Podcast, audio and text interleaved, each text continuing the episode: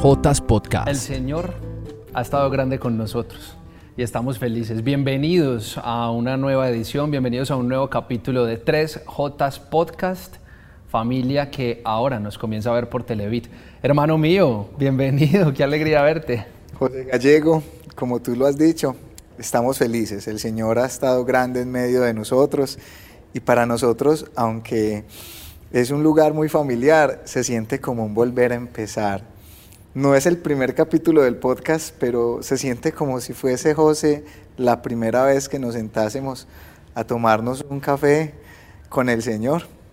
Y bueno, yo quería, José, que quienes nos ven hoy por primera vez a través de la pantalla del canal Televid se preguntarán, ¿y estos dos de dónde salieron? ¿Quiénes son? Y, y la importancia de contarles ¿Qué es 3J Podcast? Y 3J Podcast pues es este espacio de encuentro, es un momento de una conversación muy íntima que tenemos con Jael, con José, que soy yo, y con la J más importante, hermano mío, con Jesús, que nos acompaña siempre acá en el centro y que hoy en este primer capítulo que es emitido por el canal Televit, pues tenemos la gran fortuna y la gran bendición de que esté representado por la luz. Hermano mío, sin más preámbulos y expresando obviamente lo felices que estamos de compartir ahora 3J Podcast con ustedes, no solo a través de las diferentes plataformas de audio y video, sino también a través de Televit. ¿Qué te parece si arrancamos con una pequeña oración? Me parece, José, que arrancar con una pequeña oración es la mejor manera de empezar. Por eso vamos a encomendar este, este nuevo comienzo en la vida de cada uno de nosotros. Y le pedimos al Señor que sea Él el protagonista de esta aventura, que su palabra nos nutra, este es su banquete, y Él nos invita. Yo quiero que ustedes desde sus hogares sientan que también están aquí con nosotros, que hay una cuarta sillita aquí puesta en este set, donde cada uno de sus corazones se siente como en la sala de su casa, que nos sintamos en familia, porque finalmente es a la mesa del Padre a donde hoy somos invitados, le entregamos a Él todo lo que en este lugar y en esta conversación se geste. Y lo hacemos, José, en el nombre de Jesús. Amén. Amén, amén, amén. Hermano mío, al grano. Vamos a comenzar a compartir. Em, te tengo que confesar algo estos últimos días, en mis diferentes momentos, espacios de oración, también algunas charlas que he tenido la oportunidad de acudir, se me ha estado apareciendo un santo. Vos sabes que a veces los santos como que comienzan a hacerle presente, a montarle la perseguidora a uno.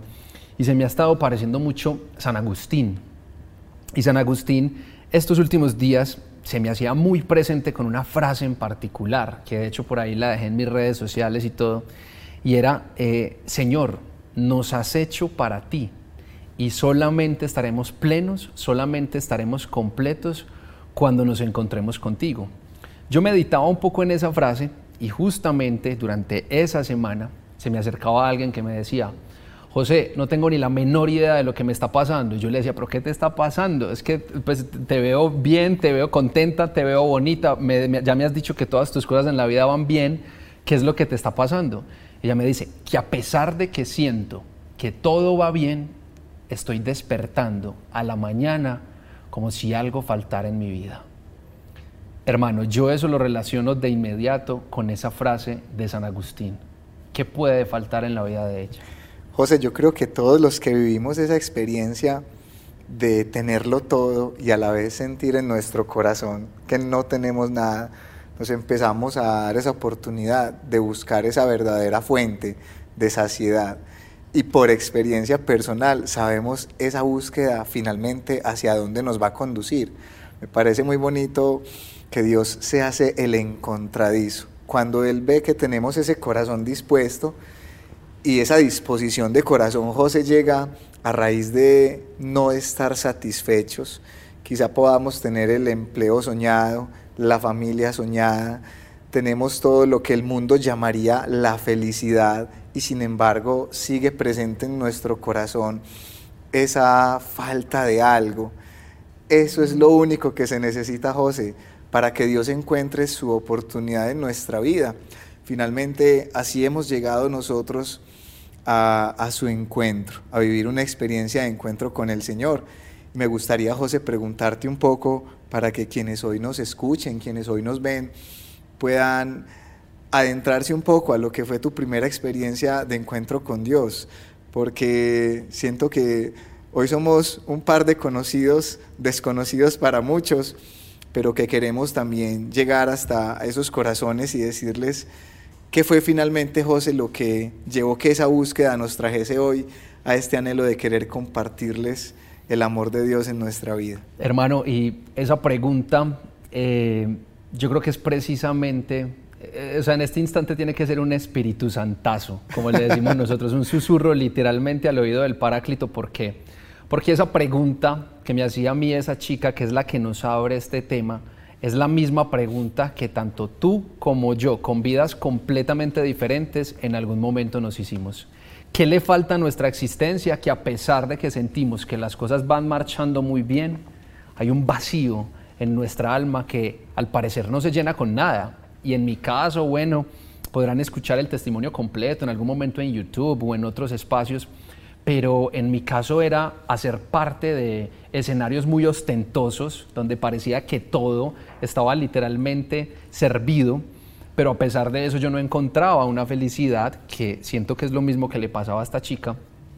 Y hermano, en el caminar y en el trasegar e incluso en ciertos fragmentos de la palabra que en este instante me están llegando a la mente, mira que lo que nosotros podemos llegar a concluir es que nosotros desde que nacemos y desde que somos concebidos y como dice la palabra, pensados por el Señor, literalmente pelito por pelito, poro por poro, ya venimos con un anhelo de eternidad sembrado en nuestro corazón. Nosotros nacemos con un anhelo de eternidad, por ende todo aquello que vamos viviendo que no nos parece o conduce a la eternidad, sino que más bien nos va pareciendo muy temporal, nos deja completamente insatisfechos.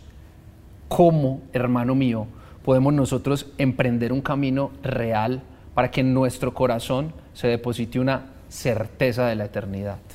José, mientras te escuchaba, pensaba en personajes bíblicos como Herodes, como Saqueo, que tenían algo en común. Eran poderosos ante los ojos del mundo, tenían dinero, tenían el reconocimiento de las personas y estaban en una posición de poder sobre los demás. Y sin embargo, querían conocer a Jesús. Les gustaba escuchar de Jesús. Cuando Jesús iba a pasar, Saqueo incluso se inquieta al punto de subirse a un árbol para tener este encuentro con Él. Quiero que ustedes... Actuando súper normal, entre otras cosas. Súper normal. Viene Jesús para un árbol. Qué bonito lo que nos enseña Saqueo José, que a pesar de nuestras limitaciones, hacemos lo posible por ir al encuentro de aquel que empezamos a reconocer es incluso más importante que nuestras seguridades humanas. Saqueo no tenía necesidad de ir al encuentro de Dios, a menos de que en su corazón empezase a experimentar esa verdadera hambre y sed de lo eterno. Es que Saqueo tenía una vida muy cómoda, era el hombre más rico y poderoso en ese momento, era el jefe de los publicanos y qué necesidad va a tener ese hombre de algo más. Pero qué bonito que esa búsqueda de Saqueo hoy nos enseñe que sin importar nuestra posición, ese deseo de eternidad subyace en el corazón de todo ser humano que no ha sido creado para lo finito. En el libro del Génesis, José, el Señor nos relata una historia preciosa porque nos habla del diseño original para el hombre y la mujer. San Juan Pablo II nos dejó un gran tesoro como iglesia, lo conocemos hoy como la teología, del, cuerpo. cuerpo de San Juan Pablo II. Y él habla mucho de este término, José, el diseño original. Y una de las características principales de ese diseño original era que éramos creados para la eternidad. Estamos diseñados, para la eternidad. Diseñados para lo eterno, José. Nosotros, ¿en dónde estamos hoy? En esa búsqueda de volver a ser hombres y mujeres que están acordes a ese diseño original. Es un proceso, pero es un proceso que comienza con una experiencia de encuentro con Jesús. Esto pasa como le decimos en nuestro país porque sé que nos nos sintonizan desde otros lugares. El Carnaval de Barranquilla, José, un evento cultural de nuestro país que tiene un lema que hoy lo voy a usar para fines más espirituales. Quien lo vive es quien lo goza. José, esto no te lo pueden contar. El encuentro con el Señor es algo que debes vivir, pero siento que conocer la experiencia de encuentro de otras personas es precisamente lo que como que nos deja antojados, como, eh, yo quiero experimentar lo que este par de muchachos han experimentado. Nos invitan, nos invitan de hecho, muchos los santos a, a nutrirnos, a nutrirnos de la fe y conocer más a Jesús a través del testimonio. De hecho, eso es lo que hacemos cuando exploramos la vida de un santo. Conocer a una persona imperfecta, humana, como cualquiera de nosotros, que un día dijo, yo quiero caminar hacia la santidad, yo quiero que Jesús sea el que direccione mi vida, y lo logró. Y hoy nosotros vamos y exploramos esas vidas precisamente para inspirarnos, alentarnos y darnos golpecitos en la espalda de que nosotros también podemos. Me encantaría, si enfocamos por un momento a la J más importante de este programa, a Jesús, para citar la palabra, hermano, porque hace algunos días nada más eh, el Evangelio dominical nos proponía la historia de Jesús conversando con los saduceos. Saduceos que eran reconocidos y de hecho quedaron reconocidos en la historia como los que no creen ni creían en la resurrección, pero además los que fueron los responsables del enjuiciamiento, de todo el juicio para Jesús. Los saduceos eran eh, aquellos que hacían las veces en los tiempos de Jesús de sumos sacerdotes. Un sumo sacerdote que hace parte del juicio de Jesús es precisamente Caifás. Pero ¿qué es lo que pasa en ese encuentro de Jesús con esos saduceos, con esos sumos sacerdotes? Que ellos van y le preguntan y le cuestionan y le ponen pues todo un enredo delante para buscar que Él caiga y que Él diga algo contrario a la resurrección, porque ellos no creen en la resurrección y lo quieren tentar, lo quieren poner a dudar pero mira que Jesús tiene una respuesta, hermano, que hoy a nosotros sí o sí nos tiene que cuestionar. Jesús les da la respuesta, les dice que el ejemplo que le están poniendo de los siete hermanos y demás, que se casan todos con una mujer, ellos le están preguntando que a la final quién va a ser la esposa de él en el cielo.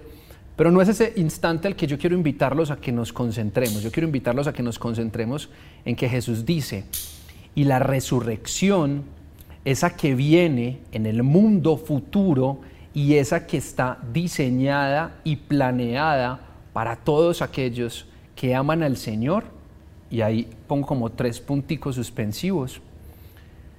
Debemos nosotros obviamente al escuchar ese fragmento de la palabra preguntarnos si, hombre, yo en realidad hoy en mi vida, si estoy viviendo una vida que le está apuntando a la eternidad.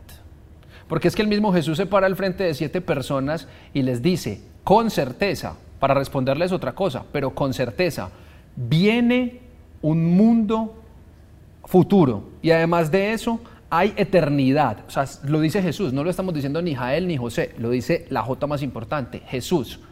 Y yo creo, hermano, que si vos y yo y los camarógrafos y el equipo de producción que nos acompaña en este momento, no estamos en este momento aquí parados y sentados con la certeza de que hay otra cosa, de que hay una eternidad, de que viene un mundo para el cual nosotros literalmente nos estamos preparando. Empaque y vámonos, hermano. Así es, José, me recuerdas las palabras del apóstol Pablo cuando dice, si Jesús no resucitó, van, a sería, nuestra, fe. Yo creo, José, que entender esto de la certeza de la eternidad va en paralelo en el sentido de ¿y cómo me relaciono entonces con la muerte? Claro. Una de las preguntas filosóficas por excelencia, bueno, ¿y después de la muerte qué? Y esa es precisamente la respuesta que nos quiere brindar en esta tarde, en este día, en esta noche el Señor. Hay un después de la muerte, hay una garantía de una vida futura. ¿Qué tan cierto es esto en nuestro corazón?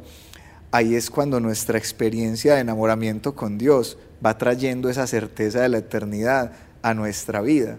Quizá nosotros, José, en nuestros treintas veamos la muerte como, no, eso es para por allá lejos, cuando tengamos 80 años, que sintamos que esa palabra empieza a ser la gran protagonista de nuestra vida. Pero José, ¿qué nos garantiza que el día de mañana el aliento de vida nos va a alcanzar nuevamente? Al filo de la eternidad, nos encontramos todos los días. Pero qué bueno es ni siquiera perder de vista el aquí y el ahora, sino darnos cuenta del regalo que es estar aquí, de vivir una vida con propósito, de sentir que ese encuentro con el Señor fue un volver a nacer. Yo podría contarles el testimonio, pero creo que les voy a invitar a que lo busquen en YouTube porque también lo conté aquí en el canal, en la, el programa En Singular con Miriam. Fue una experiencia muy linda. Ahí les vamos a dejar el link para que lo, para que lo busquen.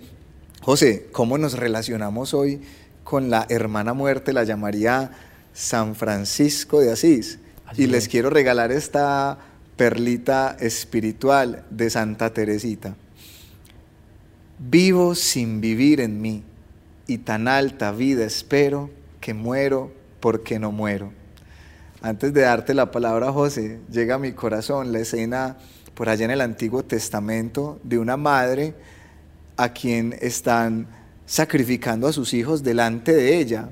Y ella, contrario a decirles, no, no, no, no acaben con su vida, por el contrario, los alienta a que la entreguen, porque es una madre, José, que tiene lo que tú y yo estamos buscando hoy y lo que ustedes también están llamados a buscar. Tiene certeza de la eternidad. Recuerdo una frase que ella le dirige a uno de sus hijos. Dijo, es que yo no te formé en el vientre, yo no te hice, yo no elegí tu color de ojos, tú eres un regalo de Dios y, y yo quiero devolverte hoy al Señor. Coloca a Dios en primer lugar, incluso antes que tu vida misma. Si no tuviésemos certeza de la eternidad, ¿qué esperanza tendría un misionero que va incluso a lugares donde va a ser perseguido por predicar el Evangelio. ¿Qué esperanza tendría hoy nuestra vida, José, si esta fuese la única oportunidad? Como nos enseña la misma palabra, comamos y bebamos, que mañana moriremos. Pero esa certeza de la eternidad, José, también llega a nuestra vida para regalarnos moral cristiana, para detenernos a la hora de tomar acciones que sabemos que tienen un eco, no solamente aquí, sino también en ese mundo futuro que esperamos. No, y es que acá se construye. Acá, acá es donde comenzamos a construir precisamente con ese anhelo de eternidad que es el que debe marcar nuestras acciones del día a día. Pregunta, hermano, pregunta corta de respuesta corta, no, no ping-pong, no como quieres, dime sí o no, no, pero sí pregunta corta de respuesta corta para ti y para las personas que nos ven en este momento a través de YouTube y a través del canal Televit y a ustedes que nos escuchan también a través de las diferentes plataformas de audio. Hermano, y te lo pregunto porque te conozco y porque, y porque sé que lo vienes haciendo hace un tiempo. ¿Qué siente hoy un hombre como tú que quizás no se levanta y tiene la vida resuelta con las cosas humanas que el mundo y nuestra propia humanidad y esencia nos propone todos los días como trabajar, conseguir dinero, pagar los servicios, que claro, lo hacemos porque la palabra dice no somos del mundo, pero en él estamos. Pero ¿cómo vive un hombre que despierta cada mañana con la certeza en su corazón de que hay una eternidad? agradecido, José. Yo me despierto y agradezco un nuevo día porque estoy de alguna forma reconciliado con la idea de que puedo morir hoy y está bien y soy feliz. Recuerdo mucho la frase de un sabio Simeón, lo recordamos de hecho en los misterios del Santo Rosario, en el misterio de la presentación del niño en el templo, un hombre que dice estas palabras, Señor, ya puedes dejar a tu siervo ir en paz. Mis ojos han visto tu salvación. José, yo quisiera que todos llegásemos a eso, a darnos cuenta de que el Señor nos ha encargado una tarea y que nos da mucha paz y mucha certeza de eternidad el desarrollar esa tarea en el día a día. José, finalmente ese administrador fiel es invitado a la mesa porque no sabemos qué día y a qué hora llega el Señor de la casa, pero qué dichosos esos siervos a quienes el Señor al llegar los encuentra haciendo esa tarea que les había encomendado. Esta es nuestra tarea encomendada, José. Somos siervos inútiles que al final del día decimos, Señor, he hecho lo que me has enviado a hacer. Y eso te da paz, te permite dormir tranquilo, te permite morir con esa misma firmeza. Y el Espíritu Santo te acaba de decir que dijeras la palabra morir, porque yo iba a terminar diciendo que, como dice la palabra, hay que morir para vivir. Morir a ese hombre viejo para ser hombres nuevos en Cristo. Hermano, en televisión también corre el tiempo. Llegamos al final. Eh, te agradeceríamos mucho si con la oración inicial eh, y algo, algo de música terminamos este capítulo. José, pues claro que sí. Normalmente no nos acompañaba la guitarra, pero creo que aquí será protagonista. Bienvenida. y yo creo que esta canción que les quiero compartir a ustedes, mis hermanos, allí en sus hogares, yo los invito a que sin importar el lugar en el que estás, te permitas un, un espacio de intimidad con Dios y que le ofrezcamos nuestra vida, ofrezcámosle este día que es finalmente con el que contamos. Y digámosle al Señor que entre sus manos estamos y que ese es el lugar seguro, que estar allí es sabernos protegidos, salvaguardados, que sin importar qué estás viviendo hoy, el Señor está allí en tu vida y lo único que necesitas hoy es decir con todo tu corazón, Jesús, yo confío en ti, yo confío en ti. Que entre tus manos está mi vida, Señor. Que entre tus manos pongo mi existir.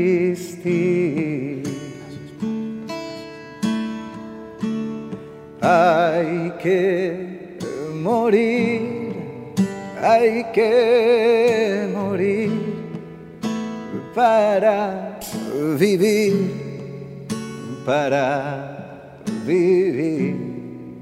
Que entre tus manos, Señor, confiamos nuestro ser.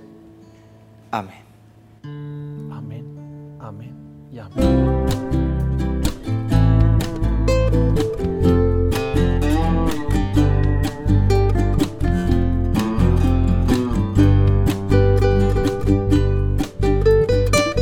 Jotas Podcast.